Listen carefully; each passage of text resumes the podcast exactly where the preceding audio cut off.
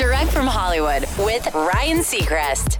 Joaquin Phoenix's Joker was obviously made to do well at the box office, but it was far too dark with an R rating to ever be a humongous success. At least that was the thinking before it debuted. And since it's gone on to smash records and rake over like a billion dollars worldwide, becoming the top grossing R rated film ever, it was also supposed to be a standalone film.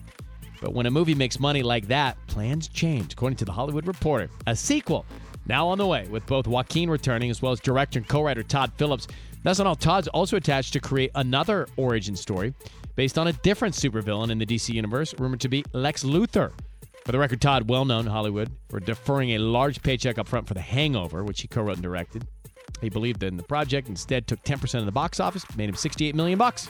He did the same thing on Joker, and so far he's made 100 million plus on that one.